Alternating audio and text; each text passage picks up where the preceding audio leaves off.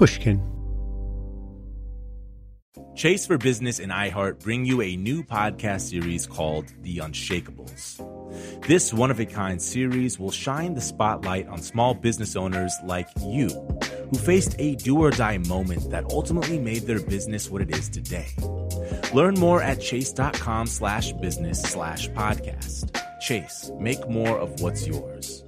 Chase mobile app is available for select mobile devices. Message and data rates may apply.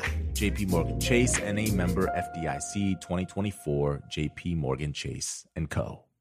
The most innovative companies are going further with T-Mobile for Business.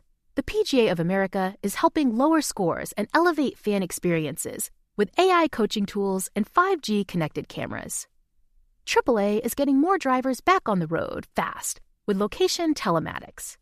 And the Las Vegas Grand Prix is powering race day operations with 5G connectivity, giving fans an experience at the speed they deserve. This is accelerating innovation with T-Mobile for Business. Take your business further at t-mobile.com/now. Dealing with pests can be a pain. But relax, Terminix can help because when pests show up, so does Terminix. With over 95 years of experience, they have what it takes to take on any pest problem fast. If your home or business has pests, don't stress it, Terminix it. Visit Terminix.com to book your appointment online today. That's T E R M I N I X dot com.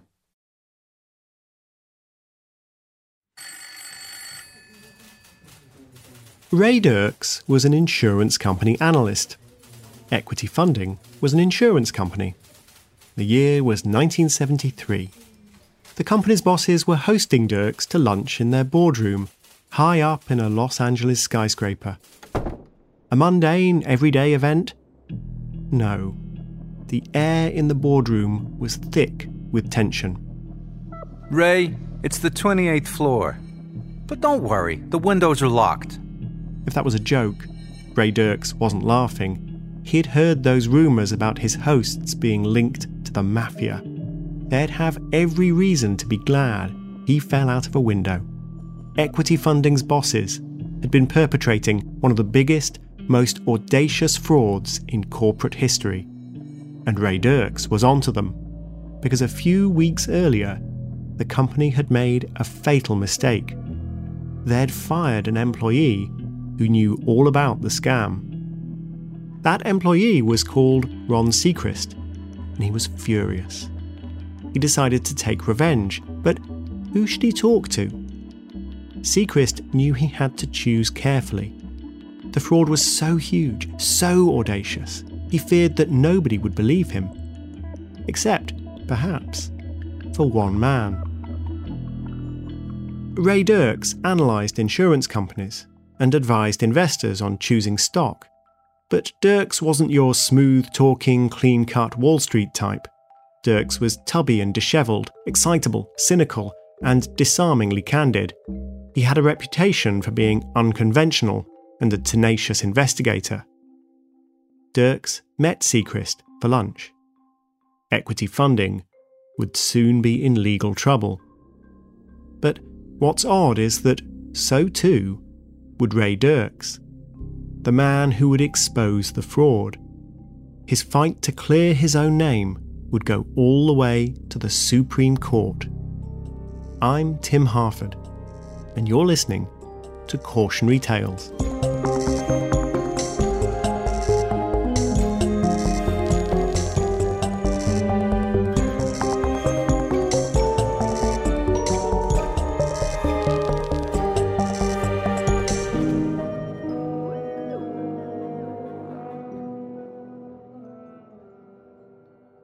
I'm going to pose a moral dilemma.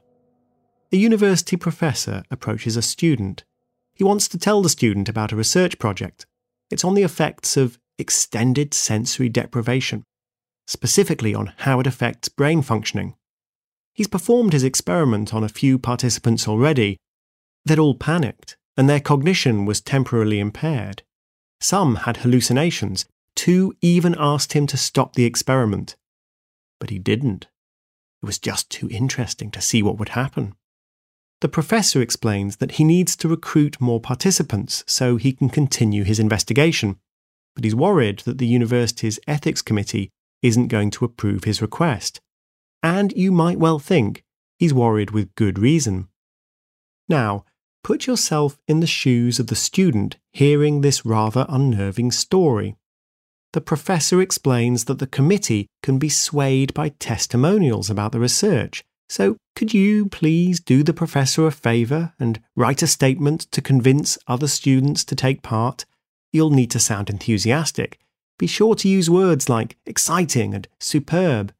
If it goes well, he'll have more opportunities in future. He might even be able to pay you. Here's the dilemma Would you contact the university's ethics committee to report the professor? He's offering you money for a fake testimonial in support of a project that's clearly unethical. When researchers asked some students in Amsterdam that hypothetical question, nearly two thirds said, yes, absolutely, they would blow the whistle. But then, with a different set of students, the researchers staged this experiment for real. How many actually blew the whistle? Not two thirds. Not even close. It wasn't even one in ten.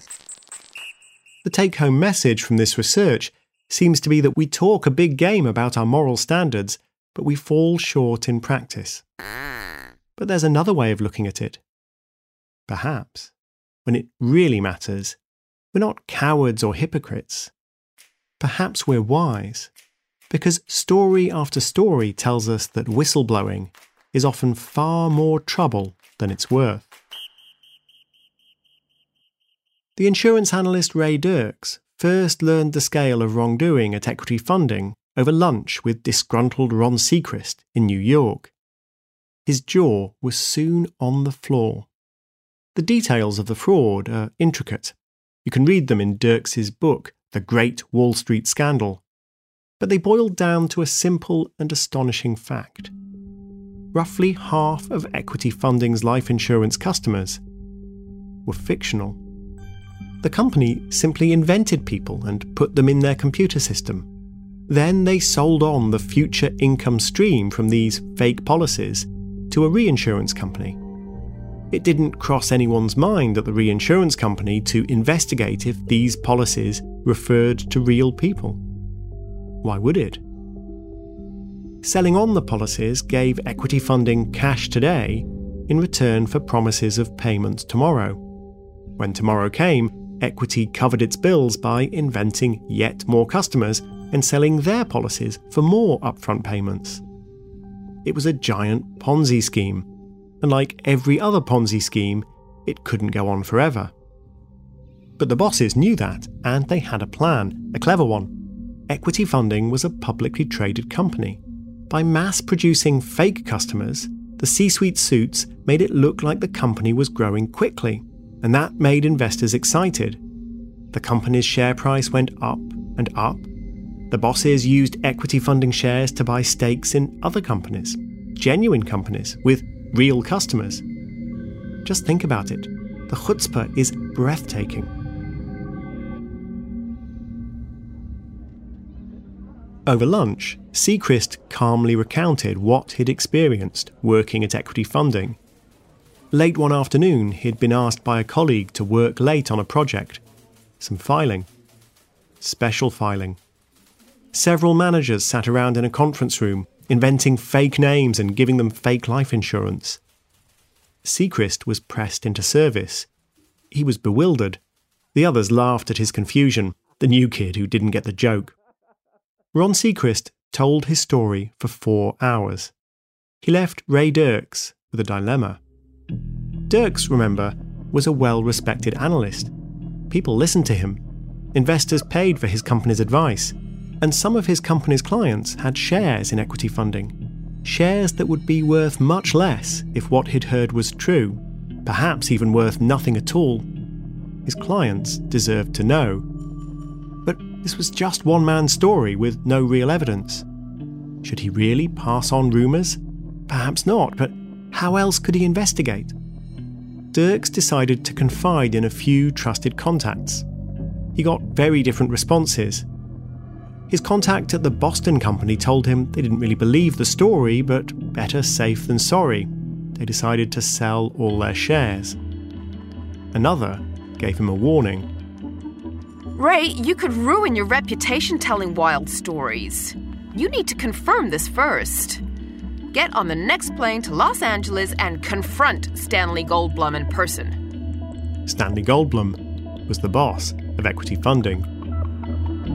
He was a towering weightlifting fanatic, not a man you want to cross. But so it was that the chubby, bespectacled Dirks found himself in a Los Angeles hotel breakfast room in his dated brown suit, gazing nervously up at a thunder faced Stanley Goldblum, neck muscles rippling. Stanley, how are you? Not good. Our share price has just gone down 17% on a single trade. Oh, uh, that, uh, that'll, that'll be the Boston company selling up. I, I, I had no idea they owned so, uh, so many shares. Who else did you talk to? These rumours are preposterous, said Goldblum. But he made an offer. Come to the office, he said. Talk to whoever you want. Dirks spent the morning being shuffled from meeting to meeting. Over lunch on the 28th floor, Goldblum tried to gauge how convincing his colleagues had been. What do you think now? Well, you guys certainly seem to make a strong case. What are you planning to do next? I, I, I don't know. I'm gonna go back to my hotel room and think about it. Dirks did just that. He sat in his hotel room and thought. He called a reporter at the Wall Street Journal. Then he talked to more ex employees of equity funding. He talked to more investors. He talked to the Securities and Exchange Commission, the industry regulator. He talked to equity funding's auditor. And he talked to the company's former auditor, who'd been taken off the job perhaps for starting to suspect too much. That person had an alarming question. Where are you staying? I'm at the Beverly Wilshire. Oh, how many people know you're there? A lot of people. Okay, if I were you, for your own personal safety, I would move out right now. Dirks wasn't about to take chances. He walked a block down the street to another hotel and checked in under a different name.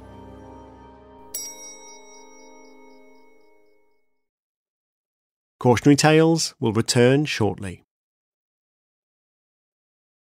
As a loyal listener to Cautionary Tales, you probably consider yourself pretty smart, and you are. But how smart is your wallet? When you're looking to upgrade your wallet, it's time to turn to NerdWallet. Their expert team of nerds has the financial smarts to help you find the right financial products for you. Before NerdWallet, you might have paid for vacations with whatever was in your wallet but you could have been missing out on miles you didn't even know you were leaving on the table.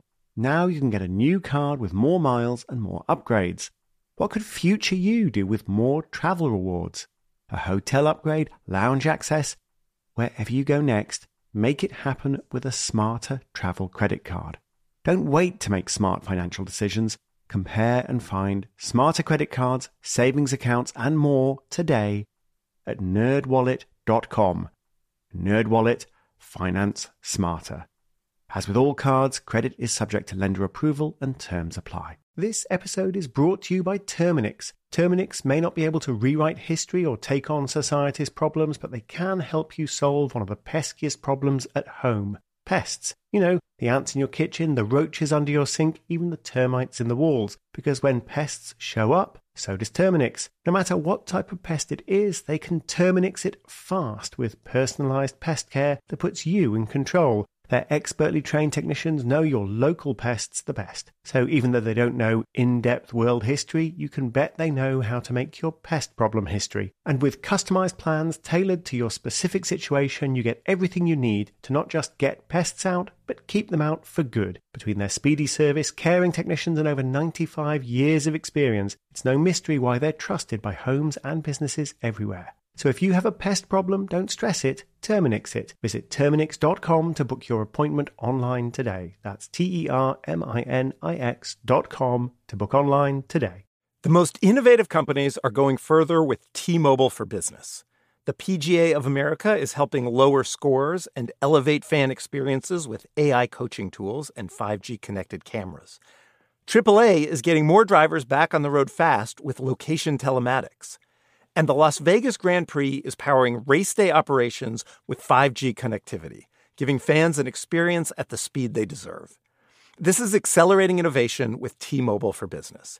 Take your business further at T-Mobile.com slash now.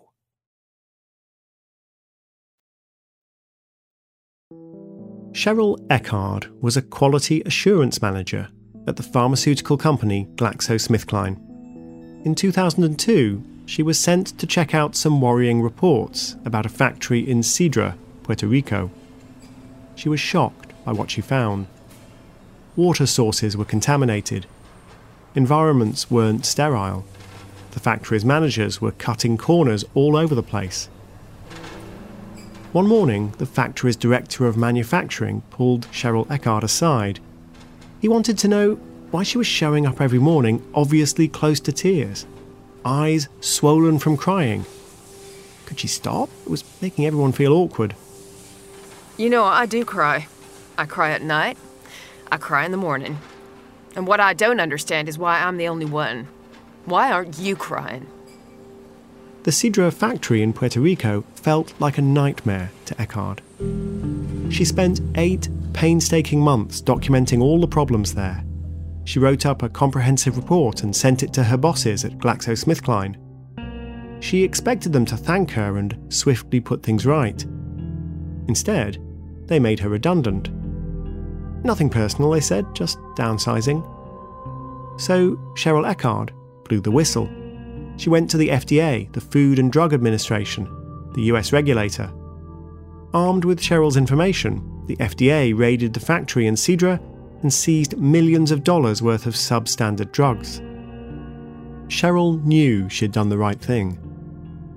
But now she had another reason for crying at night. You lose your friends because your friends are people from work. It's difficult to survive financially and emotionally. That's an all too typical experience for whistleblowers, according to Kate Kenny, a professor at the National University of Ireland in Galway. Professor Kenny studied what happened to dozens of whistleblowers. It's common for them to be shunned by former friends. They find it hard to get another job in the same industry. And that can be true even when whistleblowing is basically their job description.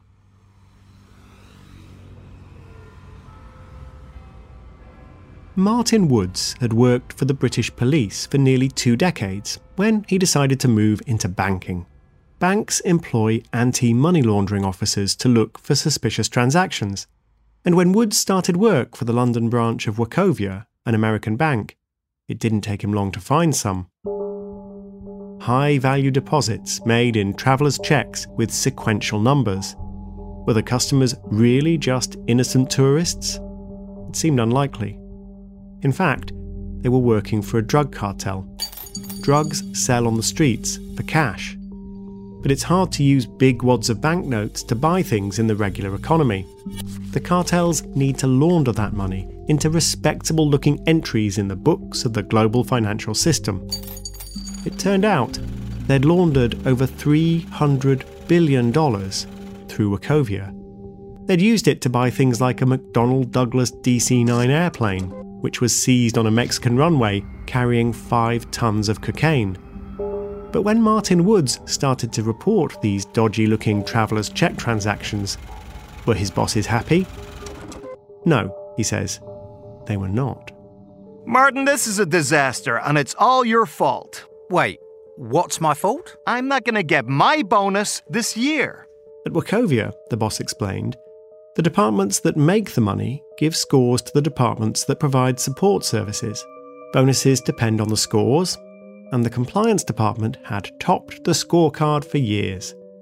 It was getting stellar scores, it seems, because it was giving the money making department what it wanted.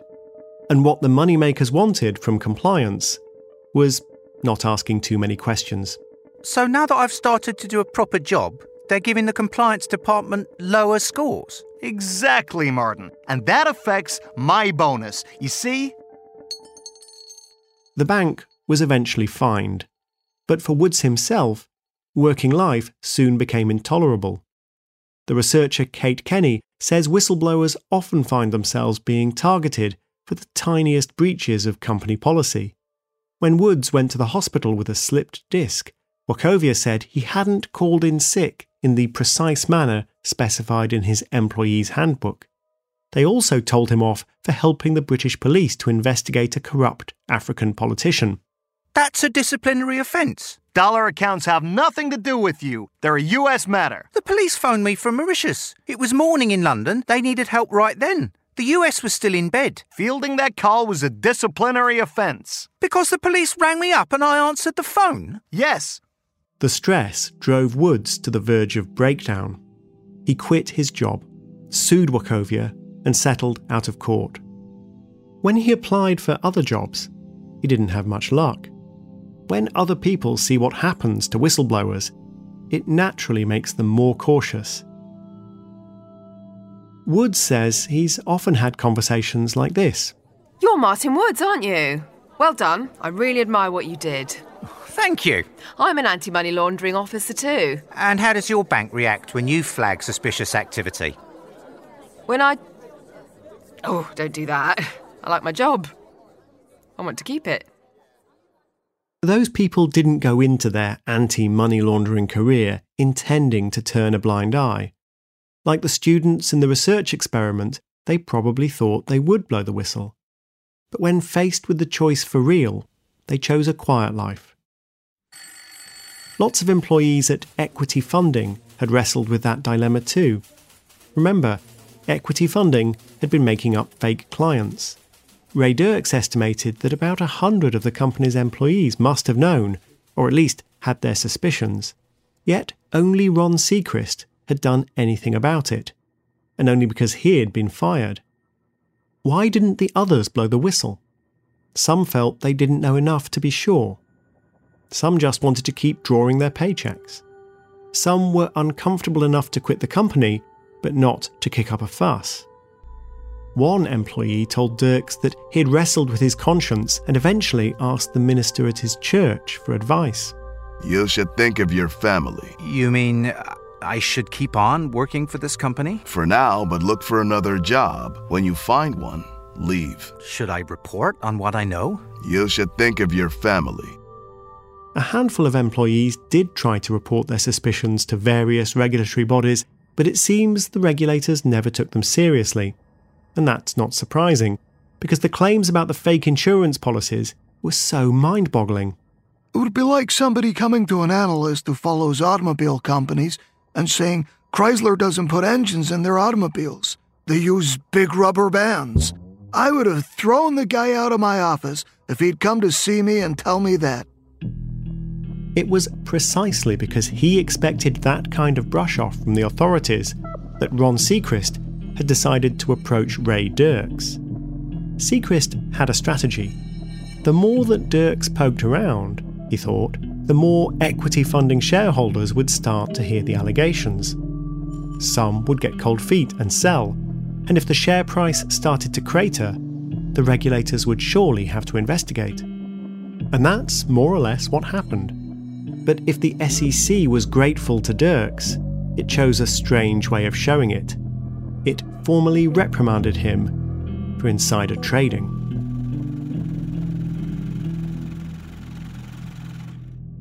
Cautionary Tales will return shortly.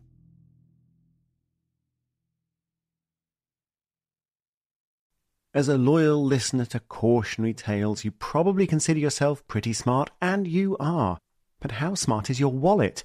When you're looking to upgrade your wallet, it's time to turn to NerdWallet. Their expert team of nerds has the financial smarts to help you find the right financial products for you. Before NerdWallet, you might have paid for vacations with whatever was in your wallet, but you could have been missing out on miles you didn't even know you were leaving on the table. Now you can get a new card with more miles and more upgrades.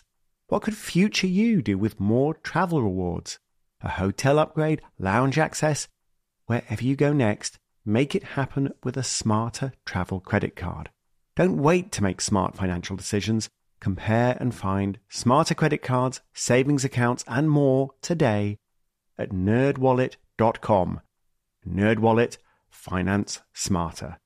As with all cards, credit is subject to lender approval and terms apply. This episode is brought to you by Terminix. Terminix may not be able to rewrite history or take on society's problems, but they can help you solve one of the peskiest problems at home pests. You know, the ants in your kitchen, the roaches under your sink, even the termites in the walls. Because when pests show up, so does Terminix. No matter what type of pest it is, they can Terminix it fast with personalized pest care that puts you in control. Their expertly trained technicians know your local pests the best. So even though they don't know in depth world history, you can bet they know how to make your pest problem history. And with customized plans tailored to your specific situation, you get everything you need to not just get pests out, but keep them out for good. Between their speedy service, caring technicians, and over 95 years of experience, it's no mystery why they're trusted by homes and businesses everywhere. So if you have a pest problem, don't stress it, Terminix it. Visit Terminix.com to book your appointment online today. That's T E R M I N I X.com to book online today.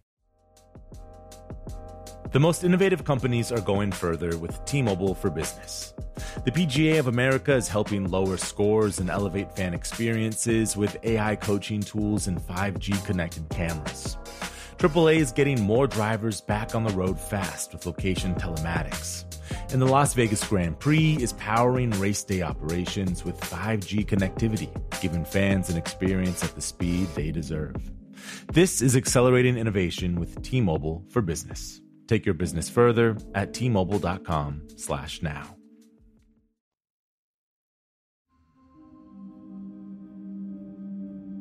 Where does our moral sense come from?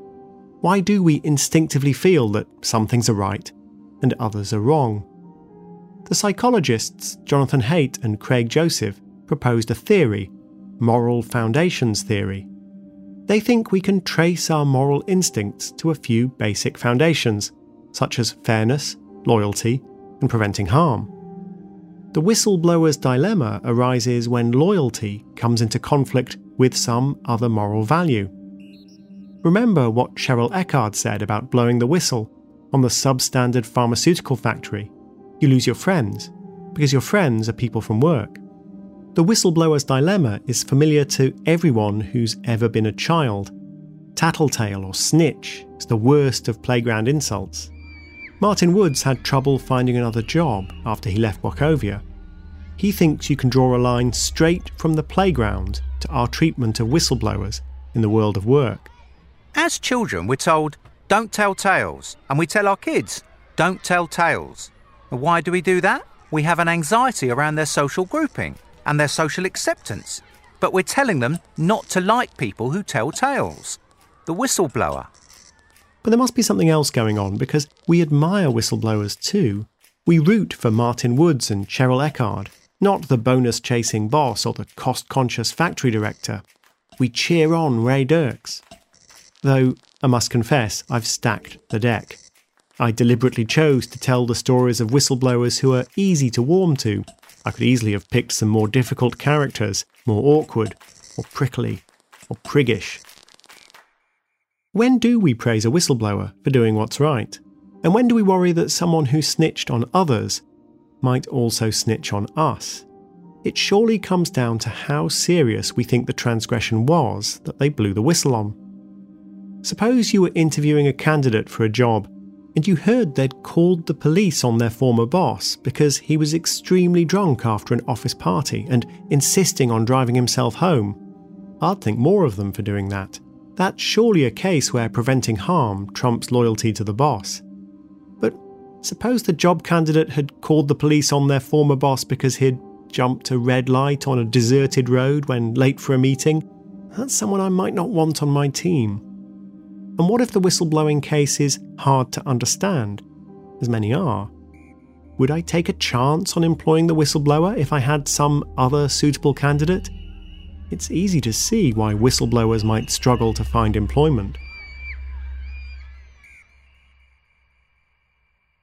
Remember the students in Amsterdam and the experiment with the unethical researcher? When given a hypothetical scenario, most said they'd blow the whistle when actually put in that position, hardly anyone did. We get cold feet because we worry about making trouble for ourselves or for our families. We don't want to be a tattletale. But this is a problem, because if we want to find out when organisations are doing things wrong, we need employees to be brave enough to raise the whistle to their lips. The economist Luigi Zingales and his colleagues studied all alleged cases of fraud in big US companies over an eight year period. There were over 200 of them, including Enron and WorldCom. They wanted to find out who brought those frauds to light. And despite the risks, it turns out that employees were surprisingly important. They revealed as many of the cases as the company auditors and the regulators put together. It makes sense. Employees are the ones who have the inside track on corporate malfeasance, and we want them to come forward when they have concerns. So, how could we change the incentives around whistleblowing? One answer, say some researchers, is to work with the grain of our deep rooted instinct to be loyal. Leaders can choose to create a culture in which whistleblowing is seen as being loyal to the company, not disloyal to your immediate colleagues. There is another obvious way to incentivize people money. Martin Woods, remember, was a policeman before he worked for banks. He was used to paying for tip offs. If we bought information on where the drugs are, why are we not buying information on where the financial crime is? Why are we not buying information about where the tax evasion is? Why is that so different? Those are good questions.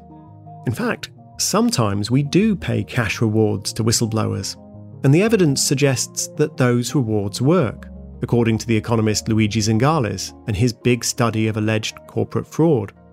In some of those cases, there was the chance of a payoff for information, and employees were three times more likely to blow the whistle. But few countries have made concerted efforts to reward whistleblowers. South Korea is one that has. Its government pays millions of dollars a year in rewards for tip offs about everything from tax dodges to unsafe food to unlicensed medical products. It seems to work. In other countries, the rewards tend to be patchier. They exist in some sectors and not in others, and that largely comes down to historical luck. The US, for instance, has a law called the False Claims Act. It dates back to the Civil War, and it rewards people for saving the government money by alerting them to suppliers who rip them off. So if you work for a company that just happens to sell to the government, then you might get a reward for blowing the whistle. What kind of companies sell to the government? Pharmaceutical companies are one example. Think of Medicare. The government buys lots of drugs, and if some of those drugs were made in a factory in Cidra, Puerto Rico, say, in a non sterile environment, with contaminated water, well, the government might reward you for letting them know about that. Seven years after GlaxoSmithKline made Cheryl Eckard redundant, the US federal government fined the company and gave Cheryl Eckard the share she was due under the False Claims Act $96 million. Martin Woods wasn't quite so lucky. Just two years after he blew the whistle on Wachovia, the US introduced new laws to reward whistleblowers in the financial sector. If only he'd blown the whistle then, he'd have got $12 million. But Woods says he has no regrets. Now, call me conceited, but I like me. I like what I stand for.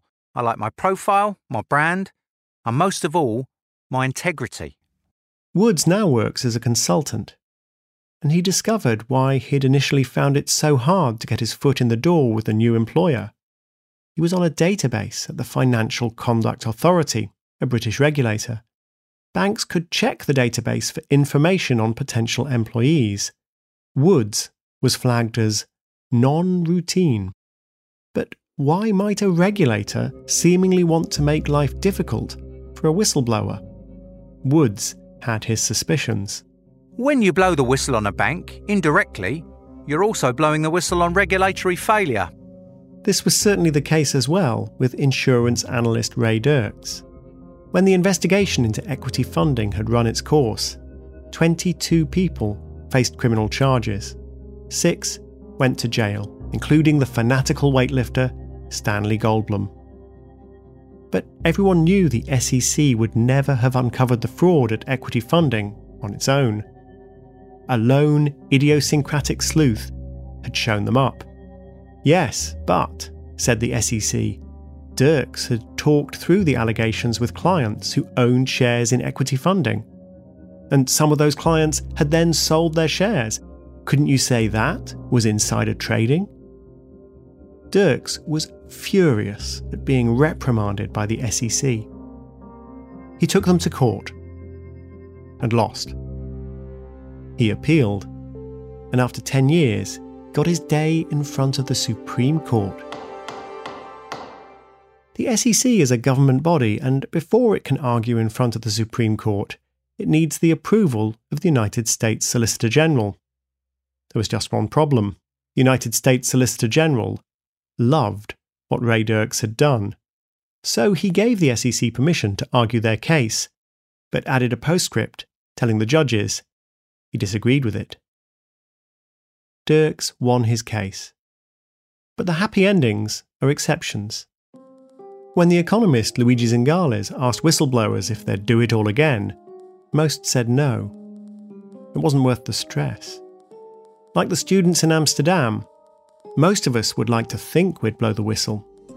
But if we want people to have the courage to follow through, we need to celebrate, protect, and reward those who blow the whistle.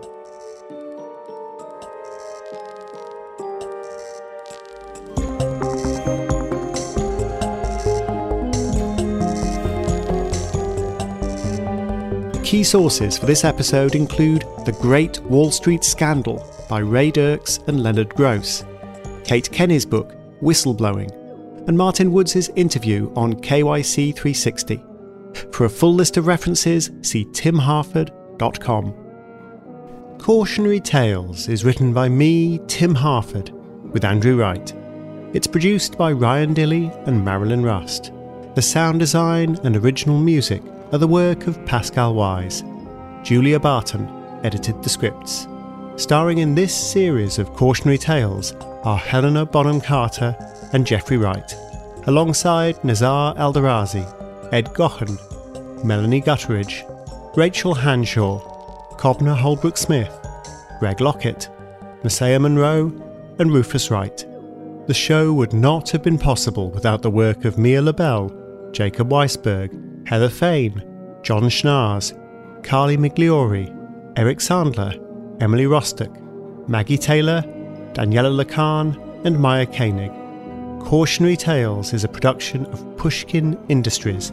If you like the show, please remember to share, rate, and review.